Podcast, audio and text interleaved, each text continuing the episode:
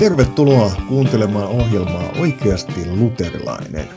Tänään yritämme taas ihmetellä varhaisten vuosien kirkon elämää ja pohdimme, miltä se luterilaisesta vinkkelistä näyttää ja mitä sieltä oikein löytyy.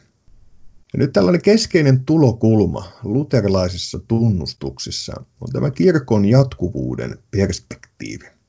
Kirkko ei ole jotakin, joka alkaa alusta, ja se ei ollut uskonpuhdistuksen ajatus. Siis, siis luterilaiset eivät halunneet jotenkin perustaa uutta kirkkoa ja sitten aloittaa alusta, vaan palata siihen kirkon jatkuvuuteen, joka on vuosisatojen ajan kulkeutunut.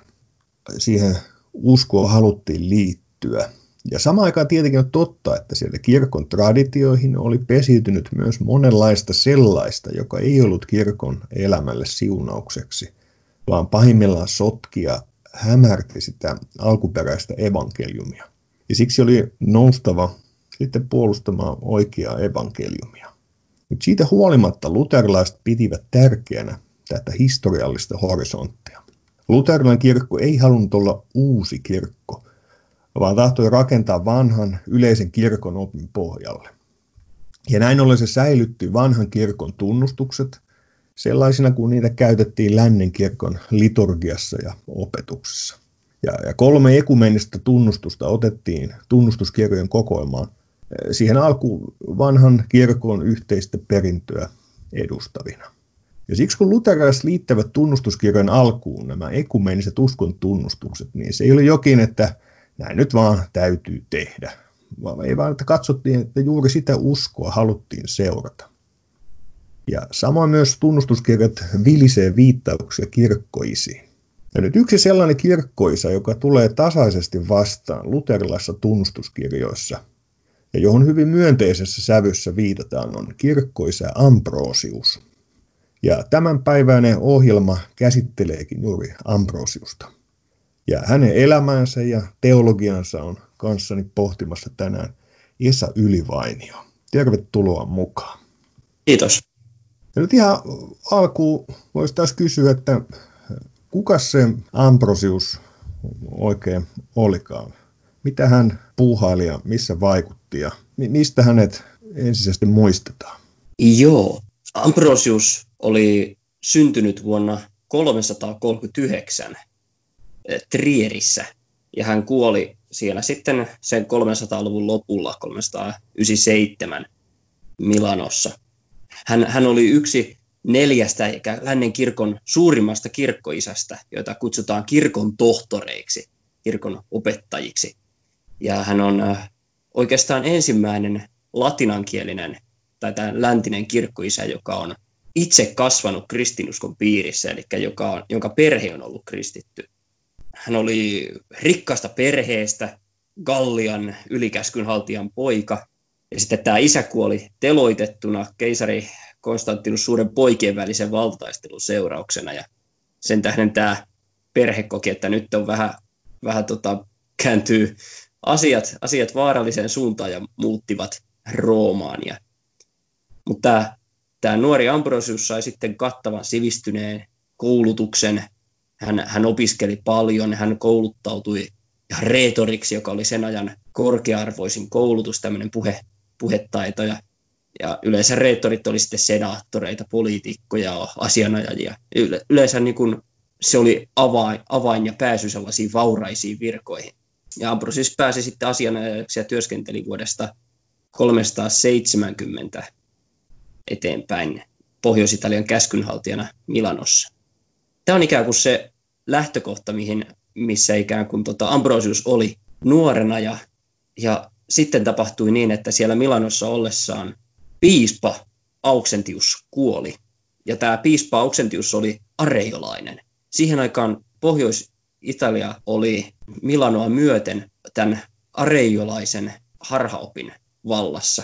Se, että nämä niin oikeauskoiset kristityt oli siellä vähemmistönä, hyvin tiukkana ja sitkänä vähemmistönä, mutta silti vähemmistönä. Ja, ja sitten kun haluttiin valita uusi piispa, niin se kansa alkoi väittelemään ja, ja, ja, ja tota, nämä areiolaiset ja nikealaiset sitten keskenänsä. Mutta tämä yllätyi ihan mellakaksi, tämä, tämä uuden piispan valitseminen ja Ambrosius tuli sitten ikään kuin puolustusasianajajana ja tällaisena sovittelijana sinne virkamiehenä, käskynhaltijana tosiaan, niin, niin rauhoittelemaan sitä sakkia. Ja, ja hän oli niin taitava puhuja, että se sakki sai vähän rauho, rauhoittumaan. Ja sitten siellä legendan mukaan huutaa lapsi, että piispa Ambrosius, piispa Ambrosius itsekseen. Ja yhtä pikkuhiljaa väkijoukko siihen liittyy mukaan ja yhtäkkiä kaikki huutaa yhteen ääneen piispa Ambrosius. Ja, ja tota, Ambrosius ajatteli, että nyt tämä ei, tää ei, tää ei ole hyvä juttu, mä, mä en ole edes, mua ei ole vielä edes kastettu. Ambrosius oli siihen aikaan kasteoppilas ja pakeni parin korttelin päähän kaverinsa asuntoon ja piileskeli siellä sitten ja sanoi, että älä kerro kenellekään, että mä oon täällä. Mutta kansa otti vähän niin kuin asiat omiin käsinsä ja vei ehdotuksen sen aikaiselle keisari Gratianukselle, että, että tota, me haluttaisiin Ambrosiuksesta meidän piispa ja keisari suostui tähän ilomielin, vaikka olikin areiolaismyönteinen, koska tota Ambrosius oli tunnettu tämmöisestä, tämmöisestä sovittelevaisuudestaan ja lempeydestään ja ajateltiin, että oli se sitten millainen, edusti sitten minkälaista kristinuskon suuntaa tahansa, niin, niin tota, hän ainakin on sellainen, joka kuuntelee kaikkia ja sallii eri näkemyksiä ja on tämmöinen rauhanomainen tyyppi. Ja sen tähden niin kuin keisarin mielestä Ambrosius oli hyvä ja turvallinen valinta, koska keisarin tehtävähän on säilyttää ensisijassa aina rauha. No, sitten kuitenkin kahdeksan päivää tästä, niin Ambrosius kastettiin ja hänet vihittiin Milanon piispaksi vuonna 374. Hän oli, oli kyllä kuunnellut kristillistä opetusta, mutta ei hän ollut mikään teologi vielä tuossa vaiheessa, jotenka ensimmäinen kerta, kun tavallaan Ambrosius osoittaa olevansa uuttera ja lahjakas ja väsymätön. Ja se, tietyllä tavalla se on niin kuin nerokas, nerokas kristinuskon tuntija ja oppilas ja nöyrä Jumalan sanan lukija tulee siinä, että hän opiskelija otti aikansa teologian haltuun ihan muutamassa kuukaudessa, lukien väsymättä kaiken, mitä hän löysi. Hän, hän, hän niin kuin raamattu tuskin poistui hänen kädestäänsä, kirjoittaa Augustinus kun muistelee Ambrosiusta. Ja hän, hän, hän luki paljon kirkkoisia. Hän osasi kreikkaa sen reettorikoulutuksensa perusteella, mikä oli harvinaista siihen aikaan jo. Ja, ja Ambrosiuksen jälkeen sitten hyvin harva kirkkoisa lännessä enää osasi kunnolla kreikkaa, mutta Ambrosius oli vielä kaksikielinen.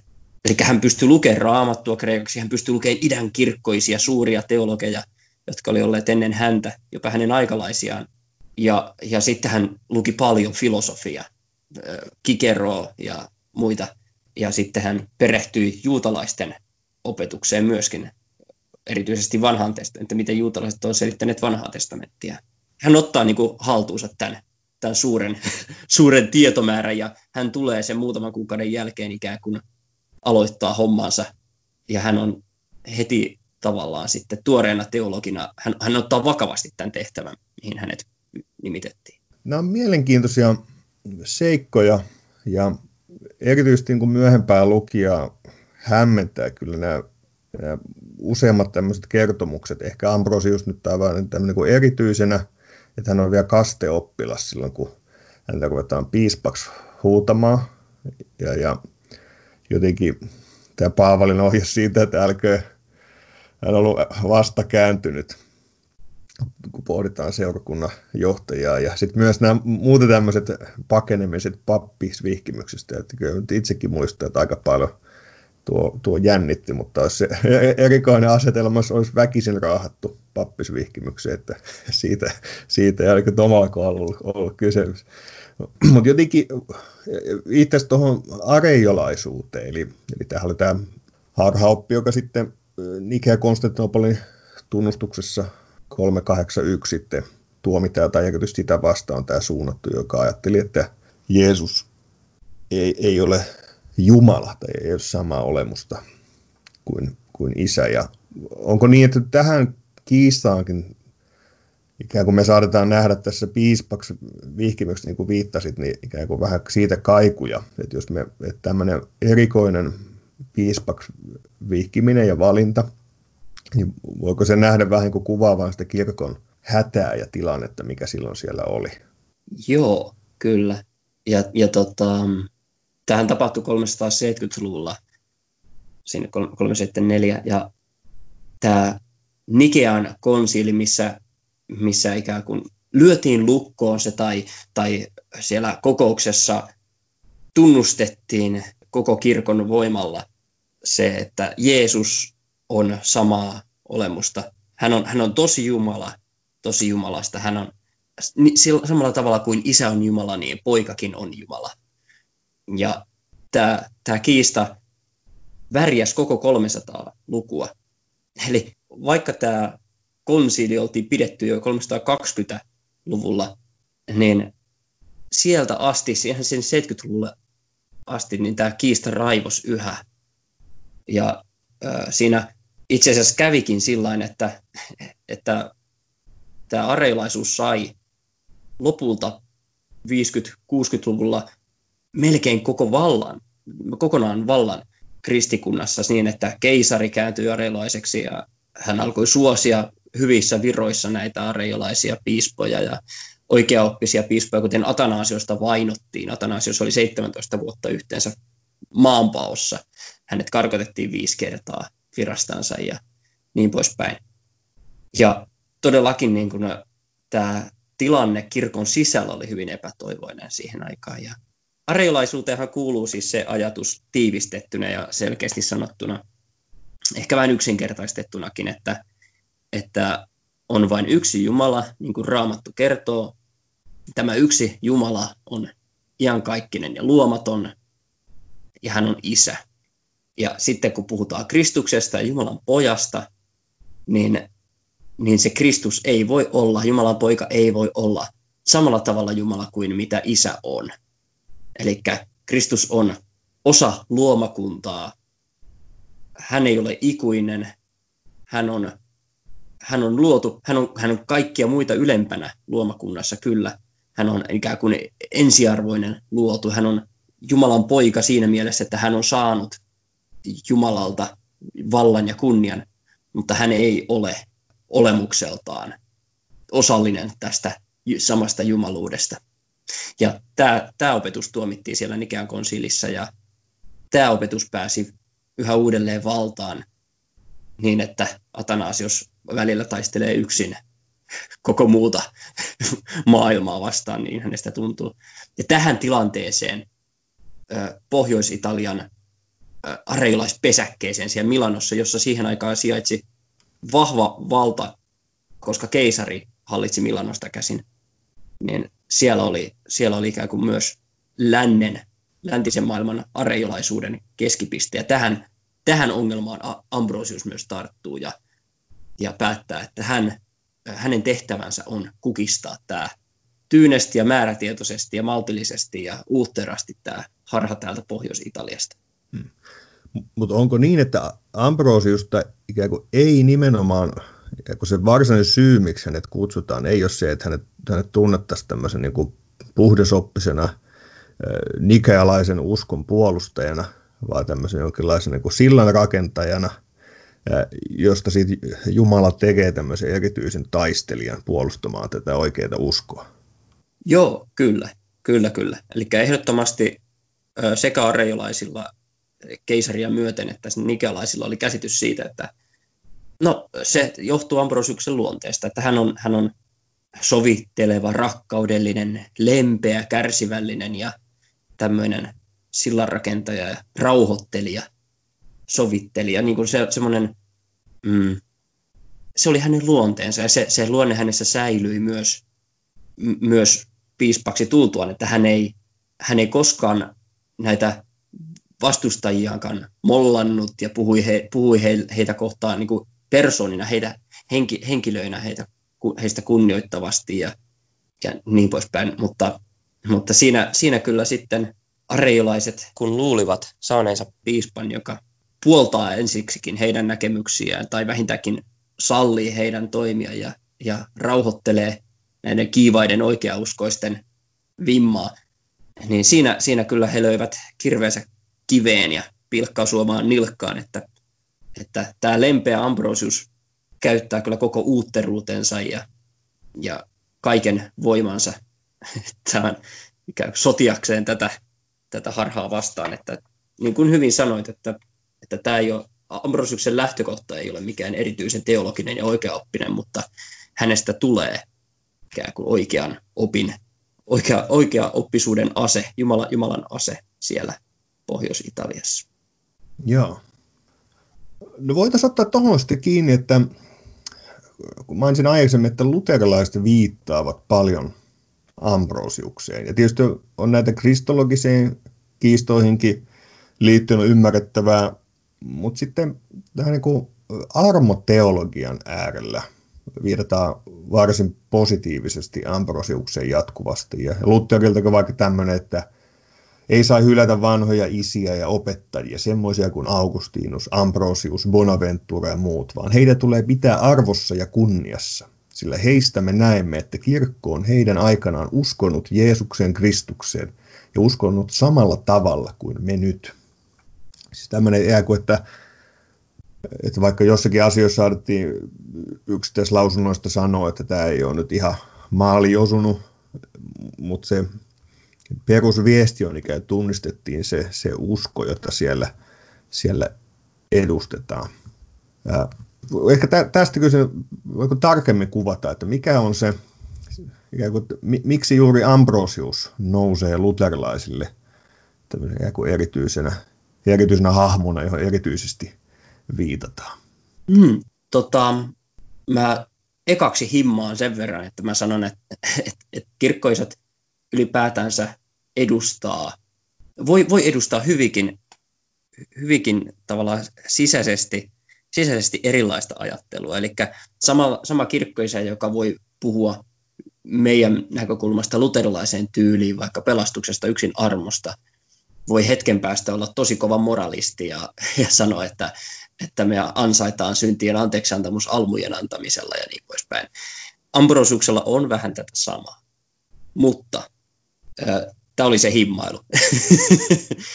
Mutta on, on myös totta se, että, että jos mä pistäisin jotain Ambrosius-lainauksia, joita Jumpeku tekisi mieli lukea, lukea tunnin verran teille tässä Ambrosiuksen tekstiä, niin jos mä ikään kuin vaan postaisin Facebookiin Ambrosius-lainauksia, niin ihmiset luulisivat, että ne olisi Lutterilta. Ja, ja tota, esimerkiksi jos saan lukea yhden tunnustuskirjan lainauksen, joka, koska tunnustuskirjoissa välillä viitataan Ambrosiukseen, vaikka ei oikeasti Ambrosius ole sitä kirjoittanut. Tämä on yksi semmoinen, keskeillä luultiin, että tietyt teokset on Ambrosiuksen kirjoittamia, vaikka ne onkin samanaikaisen teologin, joka edusti kyllä samanlaista näkökulmaa kuin Ambrosius kirjoittamia. Mutta niin, siitä, tota... siitä varmaan luontevasti tuleekin tämä väär, väärinymmärrys, jos se on epävarmaa, niin koska se se ääni ja viesti on hyvin samantyyppinen, niin on tehty niin. tämä oletus, että tämä on varmaan Ambrosius. Juurikin näin. Mutta tota, siis se Melankton vetoaa, kun hän puhuu Augsburgin tunnustuksen puolustuksessa, puhuessaan vanhurskauttamisesta, niin hän, hän lainaa Ambrosiuksen kirjettä eräälle Ireneukselle ja kirjoittaa näin. Ja tota, miettikääpäs, että, että kuka voisi puhua tällä samalla, että kuulostaako hieman Lutterilta. Koko maailma on tullut lain alaiseksi, kun kerran lain käskyt koskevat kaikkia, eikä kukaan tule vanhurskaaksi lain teoista. Toisin sanoen, lain kautta opitaan tuntemaan synti, mutta ei vapauduta sen syyllisyydestä. Laki näytti tehneen vahingon, kun se oli tehnyt kaikki syntisiksi. Mutta Herra Jeesus tuli ja antoi anteeksi synnin, jota kukaan ei voinut välttää, pyyhkien verellään pois kirjoituksen, joka oli meitä vastaan. Juuri tätä apostolikin tarkoittaa sanoessaan, rikkomus on tullut suureksi lain kautta, mutta armo on tullut ylenpalttiseksi Jeesuksen kautta. Sillä sen jälkeen, kun koko maailma oli tehty lainalaiseksi, hän poisti koko maailman synnin, niin kuin Johanneskin todistaa sanoessaan, Katso Jumalan karitsa, joka ottaa pois maailman synnin. Sen tähden ei kenenkään tule kerskailla teoistaan, koska ketään ei vanhurskauteta sen nojalla, mitä hän on tehnyt. Mutta sillä, joka on vanhurskas, vanhurskaus on lahjana, koska hän kasteessa pestynä on tullut vanhurskaaksi. Usko siis tekee meidät vapaiksi Kristuksen veren kautta, sillä autuas on se, jolle synti annetaan anteeksi ja armo annetaan lahjaksi. Joo, tämä on siis huikeaa tekstiä siis. Eikö niin, että Ambrosius on aika paljon tämän tyyppisiä, mistä tulee semmoinen olo, että nyt lakki pois ja lauletaanpa Jumala ompi linnamme.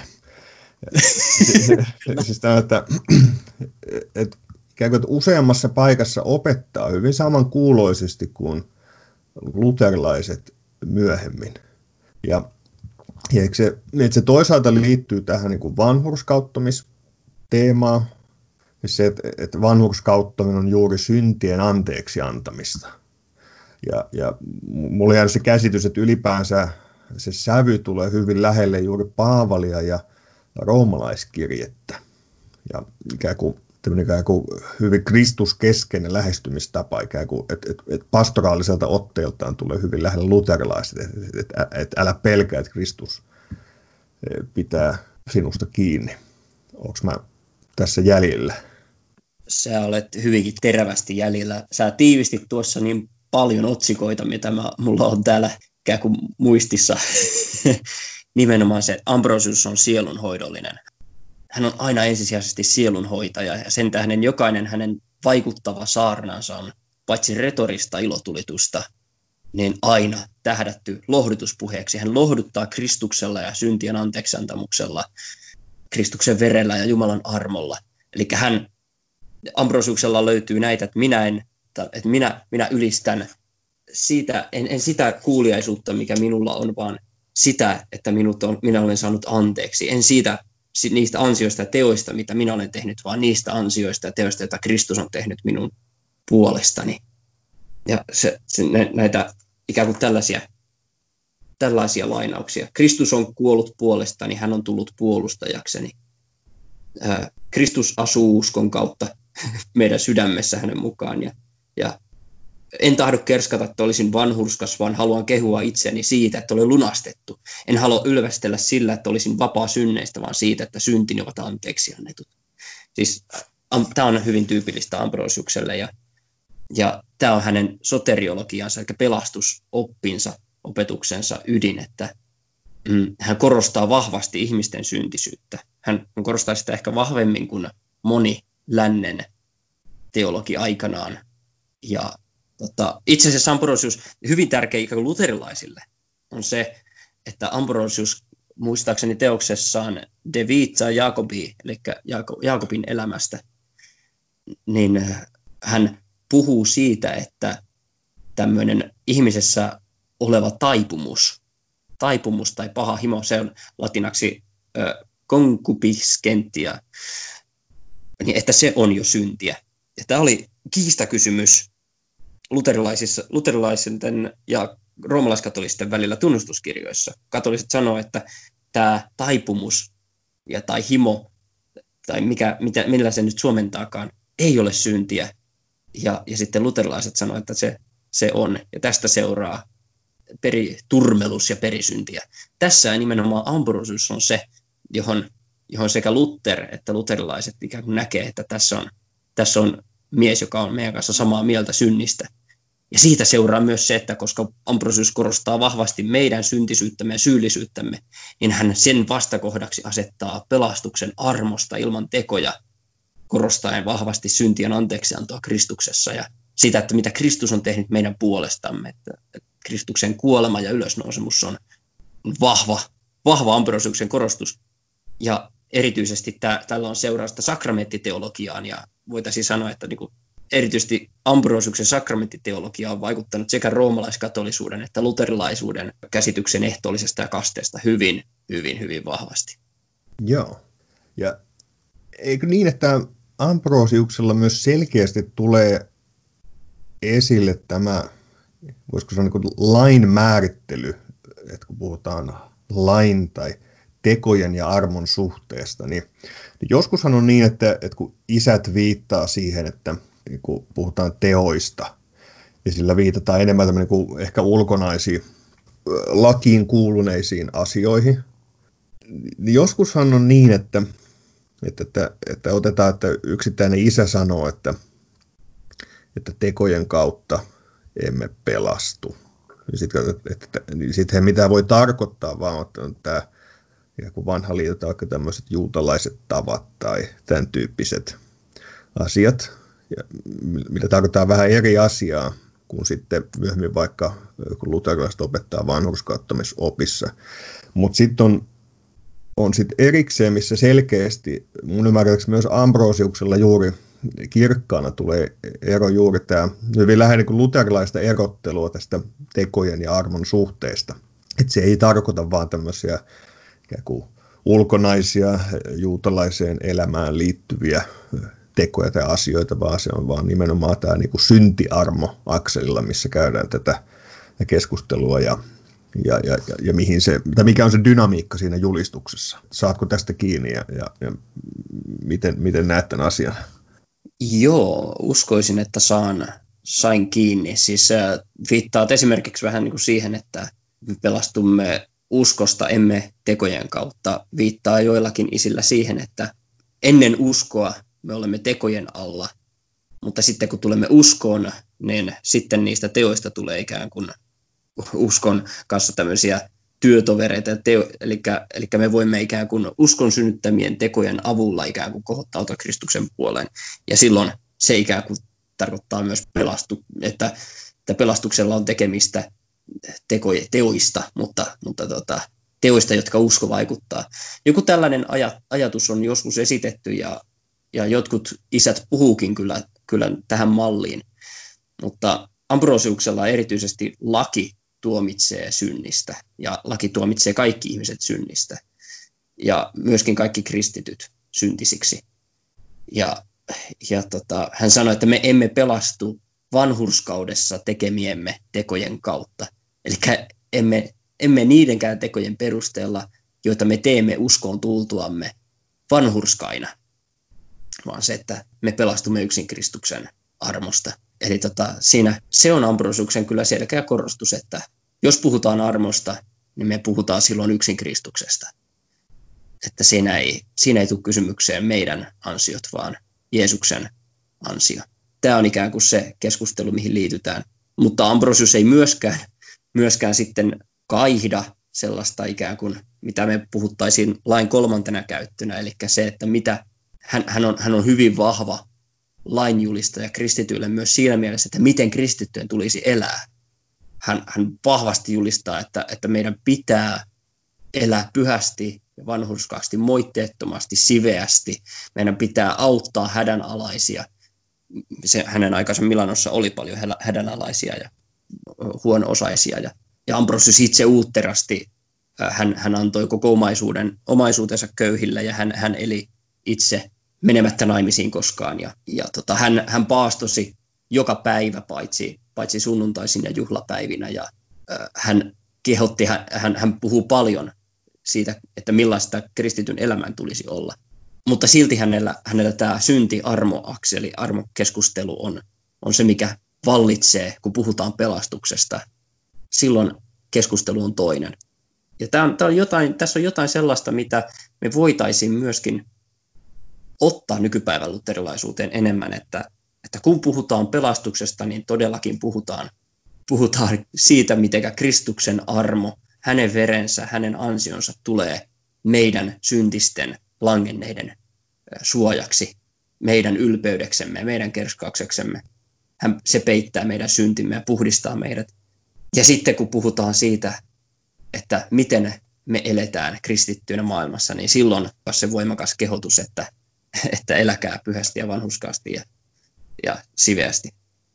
Kyllä, se onkin mielenkiintoista niin kuin historiallisesti, että, tai, tai ylipäänsä, että jos luterilaisperspektiivistä, jos roomalaiskatolisuudessa se haaste voi vaikkapa olla se, että yksinkertaisen evankeliumin julistukseen tulee asioita, jotka hämärtää sitä evankeliumia. Että siitä tulee tämmöisiä tekijöitä, jotka sotkee sitä.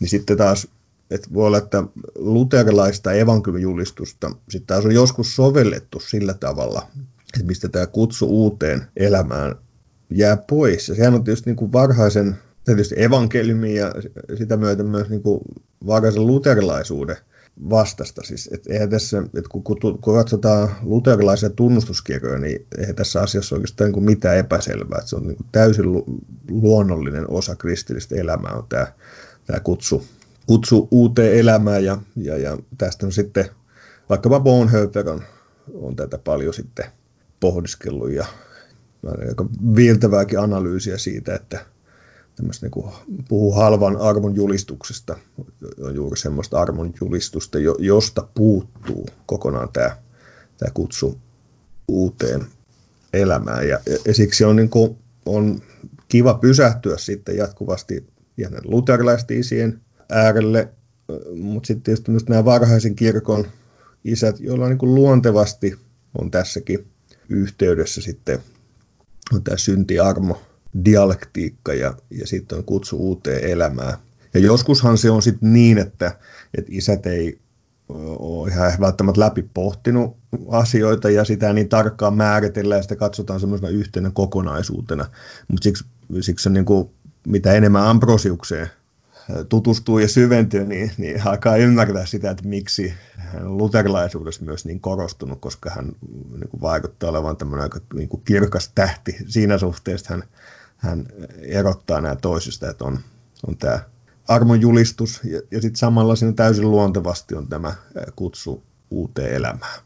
Kyllä, ja onkin mielenkiintoista vähän siihen, siihen nähden ikään kuin, että minkä tähden, minkä tähden esimerkiksi nyt Ambrosius on podcastin aiheena ja tavallaan niin kuin se, että, että tota, jostain syystä Ambrosius on ollut kuitenkin sellainen, sellainen henkilö, jonka, jota varhainen luterilaisuus on arvostanut, mutta joka on nykyään lentää kyllä tutkan alla sillä että, että ei, ei, ei oikein Ambrosiuksesta ei tiedetä juuri mitään. Ambrosius ja sillä niin kuin normaali kirkon pastori tai teologi, niin, niin varmasti aika vähän on tutustunut Ambrosiukseen ja, ja seurakuntalaiset vielä vähemmän. Että Augustinus tunnetaan, joka sitten Augustinuksen kääntyminen hän niin tapahtui Milanossa. Hän, oli reettorina ja, ja toimi ikään kuin keisarin, areolaisen keisarin ja hänen areolaisen äitinsä puheäänenä ja haastoikin Ambrosiusta. Ja Ambrosius pisti jo ikään kuin tukki, tukki nuoren Augustinuksen suun ja Augustinus kävi kuuntelemassa Ambrosiuksen saarnoja niiden kauniin retorisen esitystavan vuoksi.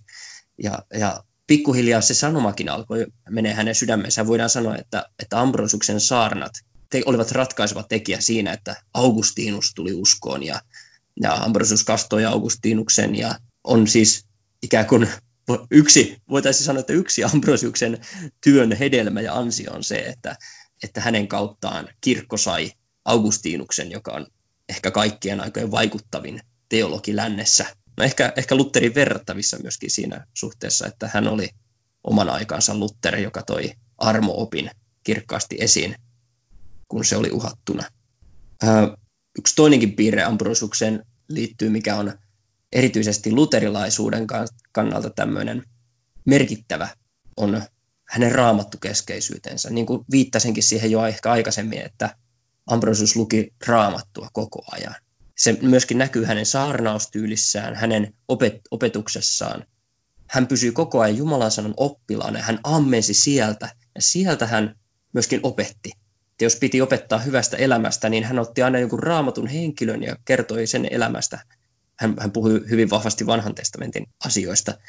Ja sitä kautta ikään kuin opetti sekä Kristuksesta ja evankeliumista että sitten kristityn elämästä. Ambrosius kehittää varhaisiin ajattelijoihin ja heidän, heidän, heihin nojautuen tämmöisen kolmikantaisen raamattu-tulkinnan, eli, eli me voidaan lukea raamattua kirjaimellisesti, moraalisesti ja hengellisesti. Ja, ja tota, hän kasteoppilaille aina aloitti tällä kirjaimellisella tulkinnalla ja, ja sitten hän, hän nosti tämän moraalisen, moraalisen opetuksen sitten, kun tarve oli seurakunnalle puhua mukaan. Ja sitten hengellinen merkitys, jonka ydin on aina Kristuksessa. Ja, ja se oli se hänen sielunhoidollinen korostuksensa.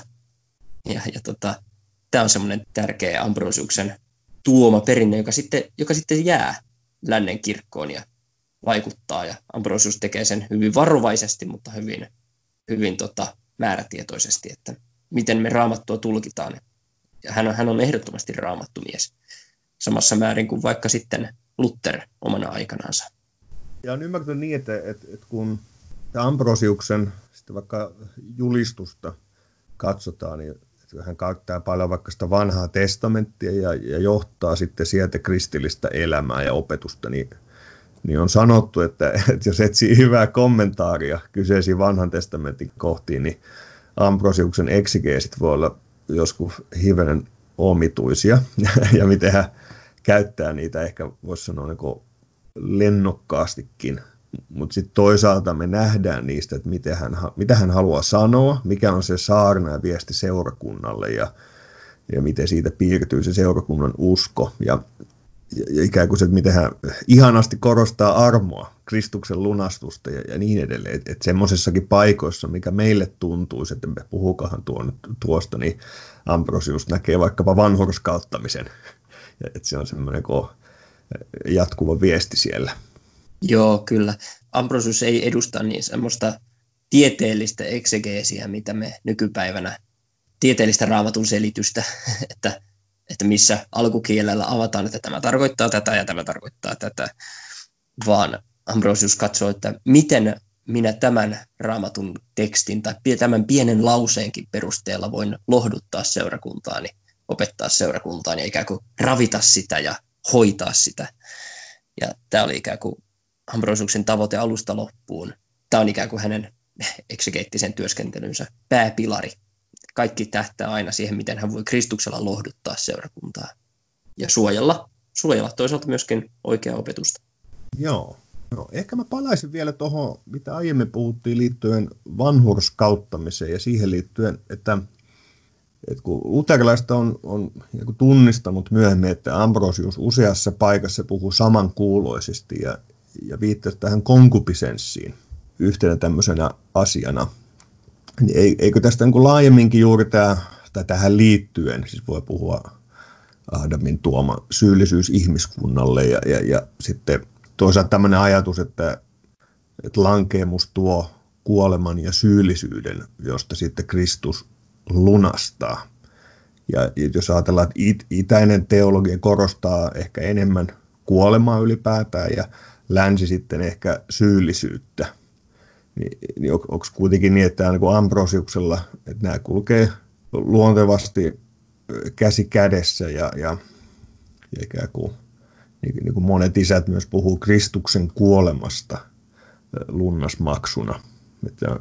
Ja, ja, ja juuri siihen, että ihminen on, ja kun tähän maailmaan syntyvä lapsi on, joutuu tämän tarttuvan tauden kouriin ja jos tähän tarvitsee sitten Kristuksen parantavaa lääkettä.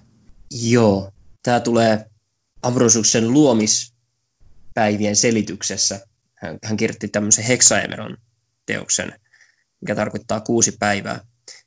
Eli luomiso, luomispäivien kommentaarissa esille, että Juma, ihmisen luomisessa, että ihminen on luotu Jumalan kuvaksi ja kaltaiseksi. Ja, ja tämähän niin selittää tietysti, mitä se tarkoittaa. Hyvin, hyvin samalla tavoin myöskin kuin miten luterilaisuudessa se ollaan ymmärretty vanhurskaudeksi ja, ja yhteydeksi Jumalaan ja siitä, että ihminen on osallinen ollut silloin tästä jumaluudesta ja Jumalan, Jumalan kuvasta. Ei, ei olemuksellisesti siinä mielessä kuin mitä Kristus on Jumalan kuva, vaan äh, ihminen on luotu Jumalan kuvan mukaan, eli, eli äh, Kristuksen, Kristuksen mukaan ja, ja, ja ikään kuin tällaiseksi vanhurskaaksi olennoksi Jumalan edessä. Ja sitten lankeemuksessa tämä vanhurskaus menetettiin. Ja Ambrosius samaistaa sen, että tämä vanhurskaus ja menetetään ja Jumalan kaltaisuus menetetään, niin, niin, niin se on sama asia kuin se, että, että me olemme hengellisen kuoleman tilassa, me olemme turmeluksen tilassa, me olemme ikään kuin tota, me olemme synnin orjia. Ja sillä on seurauksena, seurauksena se, että me olemme myöskin moraalisesti vajaita ja turmeltuneita ja pahoja.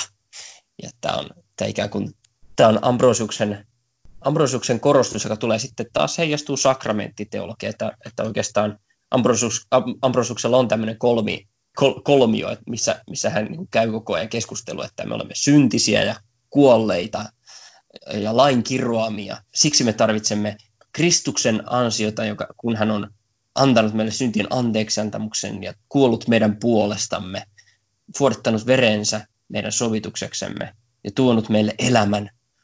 Ja sitten hän jakaa sen sakramenttien kautta. Ja, ja tavallaan tämä kolmas pyörä tai kolmas kulma tässä, tässä kuviossa, niin, niin on sakramentit, joiden kautta tämä koko ansio ja elämä ja syntien anteeksiantamus ja kaikki se, mitä Jumala lahjoittaa ja antaa ja tekee, niin se tulee kasteessa ja ehtoollisessa. Tämä on ikään kuin semmoinen, mikä myöskin sanottaisiko hyvin luterilainen piirre Ambrosiuksella, että hän sitoo Kristuksen ansion ja veren hyödyn sakramentteihin ja siihen todellisuuteen, mitä ne tuo. Mutta tota, kyllä Ambrosius puhuu synnistä lännen tapaan, eli niin kuin läntiset isät puhuu ihan ikään kuin, rang, niin kuin rangaistuksen alaisuutena ja syyllisyytenä Jumalan edessä. Mutta, mutta toisaalta hän on paljon myöskin lukenut idän teologiaa ja hän, hän ihannoi idän kirkkoisia, joten hänellä myös on tämä ikään kuin äh, kuoleman valtakunnan alaisuus siellä ajatuksissansa mukana ja sellainen ikään kuin, että, että se, on, se on ikään kuin sellainen todellisuus, josta meidät pitää pelastaa, jonka Kristus tulee tuomaan ikään kuin valon pimeyteen, ja tämä on hyvin semmoinen itäinen, idän teologinen ajatus. Ambrosius ei pelkää käyttää näitä kumpaakin kuvaa. Otitkin esiin sakramenttiteologian. Ja meillähän kirkossa on lähetysippakunnassa on semmoisessa messuvihossa, niin siellä onkin lainaus Ambrosiukselta, että koska alituisesti teen syntiä, tarvitsen alituisesti parantavaa lääkettä. Juuri tämä yhtenä ehtoollisrukouksena tai tämmöisenä rohkaisuna Herra Jeesuksen pyhälle aterialle. Tuossa jotenkin seikkoja nostetkin, mutta haluatko yleisesti vielä summata tai, tai jotakin Ambrosiuksen sakramenttiteologiasta nostaa esiin? Mitä siitä on hyvä tietää tai minkälainen se yleisviesti on. Et äsken tuli esiin, että se vahvasti, vahvasti liittyy siihen kirkon kokonaisuuteen ja arvon julistukseen, mutta haluatko vielä, vielä tarkentaa tai laajentaa tätä? Joo, tota, Ambrosiukselle tärkeää on Jumalan palvelus, koska hän, hän ikään kuin hän ajattelee niin, että me kristityt olemme pyhä kansa, ja me emme ole kansa samalla tavalla kuin mitä äh, esittää egyptiläiset, gallialaiset ja roomalaiset ja muut, vaan me olemme kansa, joka kokoontuu Jumalan palvelukseen ja me olemme Jumalan, Jumalan kansa. Ja sakramenttien kautta tämä todellisuus, Jumalan todellisuus on ikään kuin meidän tykönämme.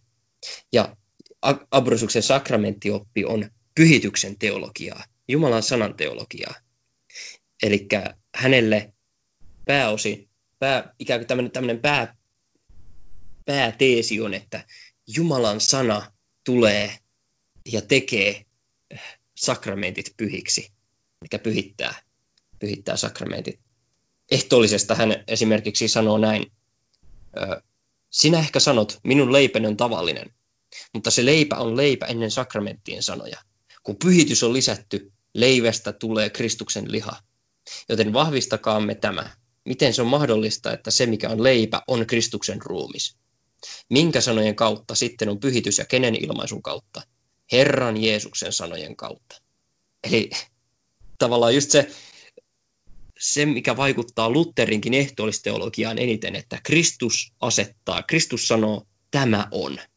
Niin tämä on juuri se pointti, mistä, mitä Ambrosius eniten terottaa, että, että kun kaikki valtias Jumalan sana, joka on tullut itse lihaksi ihmiseksi, sanoo, että tämä leipä on minun ruumiini, niin silloin se sana voi ja pystyy ja saa aikaan sen, että se siinä on Kristuksen ruumis, tai se, se on Kristuksen ruumis. Ja silloin se sisältää koko Kristuksen ruumiin uhrin ja sen hyödyn, anteeksiantamuksen ja armon ja uuden elämän, ja sillä se ruumis kuoli, veri vuodatettiin, siinä on syntimme sovitus, mutta se sama ruumis nousi kuolleista, ja siksi kun me syömme sen, niin me tulemme siitä osalliseksi, siitä kuolemasta ja syntien sovituksesta, sekä siitä ylösnousemuksesta. Mekin saamme nousta. Ja tämä sama pätee kasteeseen. Ambrosius puhuu vaikkapa tuota, luomiskertomuksessa siitä jakeesta, että Jumalan henki liikkui vetten päällä. Niin hän, hän ottaa siitä ikään kuin kasteteologisen pointin, että tämä sama tapahtuu kasteessa, että Jumalan henki liikkuu kasteen veden päällä ja, ja on valmiina tekemään eläväksi sen, joka siihen kastetaan, liittämään uuteen, uuteen elämään, liittämään kirkkoon, Kristuksen ruumiiseen, synnyttämään uudeksi, antamaan anteeksi antamuksen, koska niin kuin on tullut jo, että kaste on Ambrosiukselle juuri sitä, mitä, että siinä kun kastetaan vedellä Jumalan sanalla, niin siinä kastetaan Kristuksen verellä ja syntien anteeksiantamuksella ja, ja se pyhittää ja tekee uudesti, uudeksi ja, ja antaa uskon ja uuden elämän. Ja tämä on hyvin vahvaa ikään kuin pyhityksen ja anteeksiantamuksen teologia, Jumalan sanan teologia. Tämmöinen tota, Kristuksen ja koko kolmiyhteisen Jumalan läsnäolo, semmoinen todellisuus niissä sakramenteissa, Jumalan sanan todellisuus on hyvin, hyvin vahvana Ambrosiuksella. Ambrosiuksen sakramenttiteologia on paljon lähempänä luterilaisia ja roomalaiskatolisia kuin vaikka Augustinuksen sakramenttiteologia. Tämä on itse asiassa ihan jännä, jännä huomio. Tämähän kuulostaa oikeasti aika luterilaisilta. No olisin vielä kysynyt Ambrosiuksen ehtoollisteologiasta, että, okay, että, että minkällä, miten se yhdistyy hän ikään kuin, miten sanoisi, pastoraaliseen maisemaan julistukseen, kenelle se ehtoollinen on ja mikä sen hyöty on ja millaisessa pyhyyden tilassa tai uskon tilassa saa tulla ehtoolliselle ja tarviiko jännittää tai pelottaa tai, tai joku, millaisella mielellä saa tulla pyhälle, pyhälle aterialle. Millaisia, onko Ambrosiuksella tämän tyyppisiä pohdiskeluun materiaalia? Joo, äh, Ambrosius, Ambrosiukselle ehtoollinen edustaa semmoista no siinä totta kai kun siinä on Kristuksen ruumin ja veren todellinen läsnäolo, tai voitaisiin sanoa, sanoa että hän, hän vahvasti puhuu, että siinä on, se on Kristuksen ruumis ja veri, niin hänen ehtoollisteologiansa on koko hänen ikään kuin kristityn elämän keskus. että, että se pyörii sen ympärillä ja tietysti kaste on kaiken mahdollista ja että ehtoolliselle saa osallistua ainoastaan kastetut. Ambrosiuksen aikana kaste suoritettiin salassa ja eh, ehtoollispalvelusta ei päässyt seuraamaankaan ennen kuin vasta ne, jotka olivat kastetut ja kirkon sisällä. Ja se oli ikään kuin juhlallinen hetki, kun, kun olit päässyt kasteelle ja sieltä marssit valkoisessa vaatteessa sitten muun seurakunnan juhliessa nauttimaan ensimmäistä kertaa ehtoollista ja näkemään tätä Kristuksen mysteereitä. Mutta tota, Ambrosius todellakin puolustaa sitä, että, että koska me olemme syntisiä, me tarvitsemme ehtoollista. Ja minä, hän sanoo, minä, joka aina olen syntinen, tarvitsen aina anteeksiantamusta. Ja että ehtoollinen on meidän jokapäiväinen leipämme meidän jokapäiväisiin synteihimme. Ja siinä ehtoollisessa, kasteessa ja ehtoollisessa todellistuu se, mitä, ikään kuin, mitä, mitä Jumala sanoo jokaiselle kristitylle, että sinä olet minun rakas poikani, tänä päivänä minä olen sinut synnyttänyt. Ja, ja tällä tavalla myöskin ehtoollinen liittyy ylösnousemukseen, että siinä me aina tulemme osalliseksi myös ylösnousemuksesta ja uudesta elämästä. Siihen Ambrosiuksen aikaan äh, ihmiset pelkäs käydä ehtoollisella, koska siihen liittyy syntien tunnustaminen ja jonkinla, jokin muu semmoinen, tota, se, se nähtiin vähän semmoisena ahdistavanakin juttuna se ikään kuin, että, että, että koeteltiin ehto olisi vieras. Mutta Ambrosiuksella on tähänkin sieluhoidollinen näkökulma. Hän kritisoi sitä, että käydään vaikka kerran vuodessa pelkästään ehtoollisella. Ja hän kirjoittaa ihan hauskasti näin. Jos leipä on jokapäiväinen, miksi otat sitä vuoden jälkeen, niin kuin kreikkalaiset idässä tapavat tehdä? Vastaanota päivittäin se, mistä sinulle on hyötyä päivittäin joten elä niin, että ansaitset ottaa sen vastaan päivittäin. Hän, joka ei ansaitse saada sitä päivittäin, ei ansaitse saada sitä vuoden jälkeen. Tällä tavalla pyhä Job uhrasi poikiin, uhrin poikiensa puolesta päivittäin siltä varalta, että jos he olivat tehneet jotain syntiä joko sydämessä tai puheessa. Sitten kuuletko, että niin usein kuin uhri uhrataan, Herran kuolema, Herran ylösnousemus, Herran kohottaminen, on merkityksellistä syntien anteeksiantamus. Etkö ottaisi siis leipää päivittäin? Hän, jolloin haavat, tarvitsee lääkettä. Se tosiasia, että sinä olet synnin alla, on haava. Lääke on taivaallinen ja kunnioitettava sakramentti. Mahtavaa päästä Ambrosiuksen pastorallisen otte, otteen äärelle. Ja, ja nyt on tullut esiin, että monessa Ambrosius kuulostaa varsin luterilaiselta.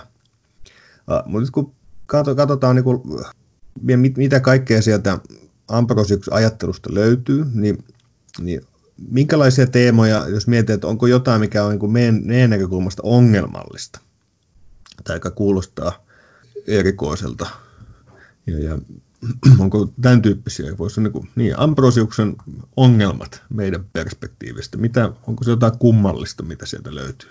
No tota, se mikä meidän lähtökohdasta tai meidän näkökulmasta voi näyttää omituiselta on se tavallaan se, se henkilökohtaisen hurskauselämän painotus, tai se voi saada sellaisia piirteitä, jotka meistä näyttää hyvin omituiselta. Ambrosiukselta löytyy vaativia juttuja. Hän, hän kehottaa, hän, hän iha, ihailee esimerkiksi, antaa naisille tämmöisen neitsyyden ihanteen ja, ja äh, sanoo, että, että Herran pyhän neitsyön pitäisi joka päivä olla, viettää aikansa raamattu kädessä ja vatsa ei saisi koskaan olla liian täynnä ja pikemminkin paastoa.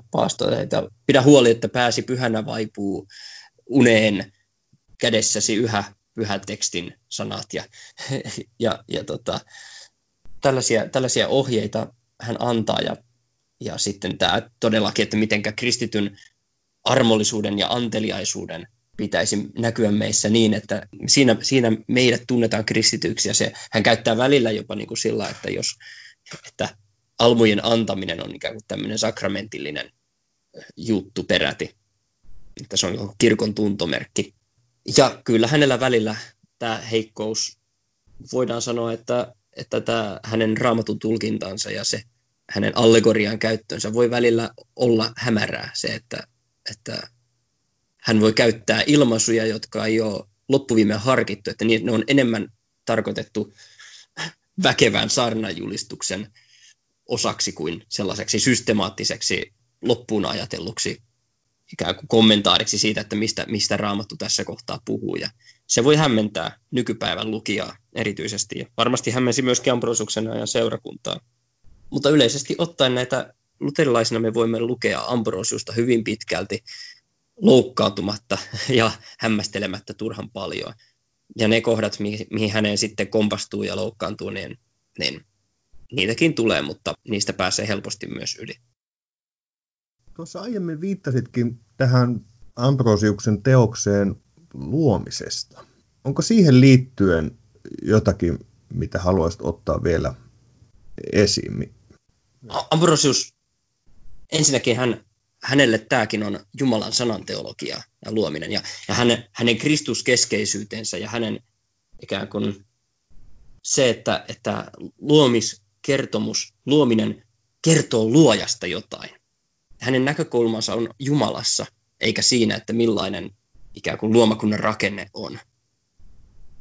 Ja toisin sanoen luonto on Jumalan suuruuden julistaja, Jumalan armon julistaja, ja hän ottaa esimerkiksi eläinten esimerkkejä, että miten koira on esikuva kristitylle uskollisuudesta ja, ja muita tällaisia. Hän, hän ottaa paljon, paljon, paljon erilaisia esimerkkejä, että miten eläimet voivat olla meille moraalisena, moraalisina opettajina. Ja, ja sitten näkyy tämä kristuskeskeisyys vaikka ihmisen luomisessa Jumalan kuvaksi ja kaltaiseksi ja siitä, miten Jumala lepäsi seitsemäntenä päivänä kaikesta luomistyöstään, ja tässä on ikään kuin ennakkokuva siitä, miten Kristus lepäsi seitsemäntenä päivänä kaikesta lunastustyöstänsä haudassa.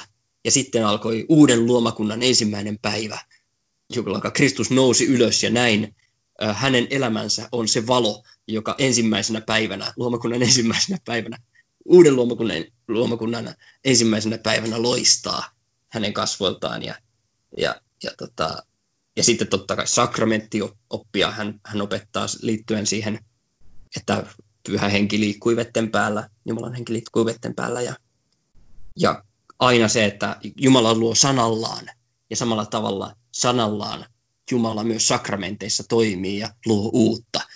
Tämmöinen tyhjästä luominen on Ambrosuksen korostus ja hän sanoi, että hyvä Jumala luo tyhjästä hyvän luomakunnan. Ja hän ottaa erityisesti kantaansa, kantaansa oman aikansa filosofeihin ja harhaoppisiin, jotka opettaa, että aine on jotain pahaa.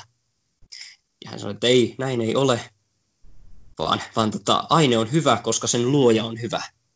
Ja paha on hyvä vääristymistä, se on, sen pahan alku on saatanassa ihmisen sydämessä. Ja hän vastustaa esimerkiksi tähdistä ennustamista ja astrologiaa, joka ikään kuin siihen aikaan oli ajatus siitä, että tähdistä voidaan lukea ihmiskohtaloita. Niin, niin hän esittää, että tässä Raamattu sanoo, että tähdet ovat merkitsemässä aikoja, niistä voidaan laskea aikaa, mutta niistä ei voida ennustaa ajan kulumista tai ikään kuin kohtaloita. Ja, ja se, että maailmalla on alku, silloin alkupiste, sen alku on Jumalan sanassa sen, siinä, että Jumala käskee sen olla olemassa ja silloin se vasta on olemassa. Silloin, jos, koska silloin on alku, niin silloin on myös loppu. Ja näin Ambrosius niin kuin, viittaa myös siihen, että tämä maailma ei ole ikuinen, vaan kerran tulee, tulee myös sen loppu, luomakunnan loppu ja Kristuksen paluu. Ja, ja tota, näin Jumala on sekä luomakunnan alkupiste että sen loppupiste. Tässä, tässä ehkä niin kuin, tiivistettynä niitä Jaha. ikään kuin, ikään kuin ö, teologisia otsikoita, mitä Ambrosius käsittelee tässä luomisopetusta käsittelevässä teoksessaan, joka sitten oli vallitseva pitkälle keskiaikaan asti, ihan melkein niin kuin Lutherin aikaan asti. No, mä vielä lopuksi kysyisin, että on, onko joku, joku teema vielä tai jotenkin muuta mielenkiintoinen kertomus tai, tai hämmentävä asia, mikä Ambrosiukselta nousee esiin, minkä haluaisit vielä ottaa esille? Ehkä tä- tällainen niin kuin pieni historiallinen yksityiskohta, joka liittyy siihen, mikä oli, mikä, mitä hän ajattelee, että mikä on kirkon ja valtion suhde, kristittyjen ja vaikka keisarin suhde. Että tota, hänelle kirkko on Kristuksen lauma, Jumalan kansa, Jumalan valtio. Ambrosiuksen ajattelusta pitkälti Augustinus sitten kirjoittaa oman teoksensa nimeltä Jumalan valtio. Kirkko on Kristuksen morsian ja sen olemus ilmenee Jumalan palveluksessa – Ambrosius oli voimakas liturgikko, liturgian ja jumalanpalvelusmusiikin uudistaja ja Lutherinkin arvostama virsirunoilija. Ja piispat ja papit ovat kirkon Kristuksen salaisuuksien haltioita ja heille kuuluu siis uskollinen julistus ja ahkera lähimmäisen palveleminen ja yhteiskunnan syntejä vastaan taisteleminen. Kirkko on valtion, eli siihen aikaan Rooman valtakunnan yhteydessä, mutta niitä ei tule sekoittaa. Kristityt ovat maailmassa, mutta eivät maailmasta. Ja keisarille pitää antaa se kunnia, mikä hänelle kuuluu, mutta Jumalalle se kunnia, mikä hänelle kuuluu. Silloin kun nämä areolainen keisari piiritti tätä Milanon kirkkoa, se haluttiin, että se luovutetaan keisarin käyttöön ja areolaisten käyttöön, niin nämä Ambrosiuksen seurakunta hänen johdollaan linnoittautui sinne sisälle ja, ja tota, Ambrosius sekä vastaa sotajoukolle, joka tulee siihen porteille, kirkon porteille, että, että, tota, että Jumala ei pyydä keisarilta hänen palatsiaan, eikä keisarin pidä pyytää Jumalalta hänen, hänen taloansa, hänen huonettaansa. Ja, ja, ja sitten tota, tämä sotakenraali vastaa, että, että mitä nyt ikinä tapahtuukaan, tapahtuu sinun syystäsi, Ambrosius. Ja niin uhaten, että, että tästä tulee verilöyly. Ja Ambrosius vastaa, että mitä ikinä nyt tapahtuukaan, tapahtuu siitä syystä, että Jumala sallii sen. sitten he vetäytyvät sinne kirkkoon sisälle ja ovat siellä piiritettyinä ja siellä sitten ajankuluksi Ambrosius säveltää virsiä rohkaistakseen seurakuntaa ja seurakunta laulaa siellä. Toinen vähän vastaavanlainen hauska tapaus on, kun, kun tota, oikeaoppinen keisari Theodosius joka oli siis Ambrosiuksen hyvä ystävä, menee ja taltuttaa tämmöisen pienen kapinaliikkeen Tessalonikassa, aiheuttaen siellä semmoisen massamurhan. Ja sitten hän on ihan vaan niin kuin tulossa ehtoolliselle normaaliin tapaan seuraavana sunnuntaina Ambrosius on kuullut tästä tapauksesta, niin hän kieltää kieltää keisaria tulemasta, että, että, että tota, ei tuommoinen väkivaltainen murhamies voi astua ehtoolliselle katumatta. Ja, ja tota, keisari vetoaa, että no, olihan Davidkin suuri murhamies ja, ja katuja sai, sai anteeksi ja Ambrosius vastaa, että, että sinä olet kyllä noudattanut Davidin esimerkkiä tässä murhatyössä. Katsotaan nyt, noudatatko hänen esimerkkiään myös tässä katumuksessa. Ja keisari vietti viikon katuen ja sitten hänen oli pakko alistua ja tulla ja pyytää Ambrosius, Ambrosiukselta anteeksi. Ja, ja, ja, tota, ja sitten hän salli keisarin päästä ehtoolliselle. Samainen keisari myöskin tykkäsi istua, mennä automaattisesti istumaan tämmöiselle etupenkille ja ikään korkealle paikalle sinne julkisesti, niin Ambrosius osoittaen, että kirkon sisällä ihmisillä ei ole asteeroja, niin hän pisti keisarin tyynesti vaan istumaan muiden kansalaisten sekaan sinne kirkon penkkiin. Eli että hän oli, että vaikka hän olikin lempeä ja, ja sovitteleva, niin, niin hän oli myöskin hyvin määrätietoinen piispana, että hän, hän ei halunnut valtiovallan voiman sekaantuvan Jumalan hallintavaltaan kirkossa ja siihen, että mitenkä hän hoitaa virkaansa ja tehtävänsä Jumalan palvelijana ja, ja Jumalan lauman paimenena. On ollut hieno pysähtyä, kun Ambrosiuksen elämän ja opetusten äärelle ja juuri tämä kuva siitä, miten hän toteuttaa paimenuuttaan, niin siinä on hienoja asioita, rohkaisuksia kuvaksitte kaikkien aikojen pastoreille. On hieno pysähtyä tämmöisen varhaisen kirkon suuren isän äärelle. Lämmin kiitos sinulle Esa, että pääsit jälleen ohjelmaan vieraaksi ja kiitos sinulle kuulija mielenkiinnosta jälleen ja jatketaan näiden kirkon teemojen äärellä jälleen seuraavassa ohjelmassa. Siihen saakka kuulomiin.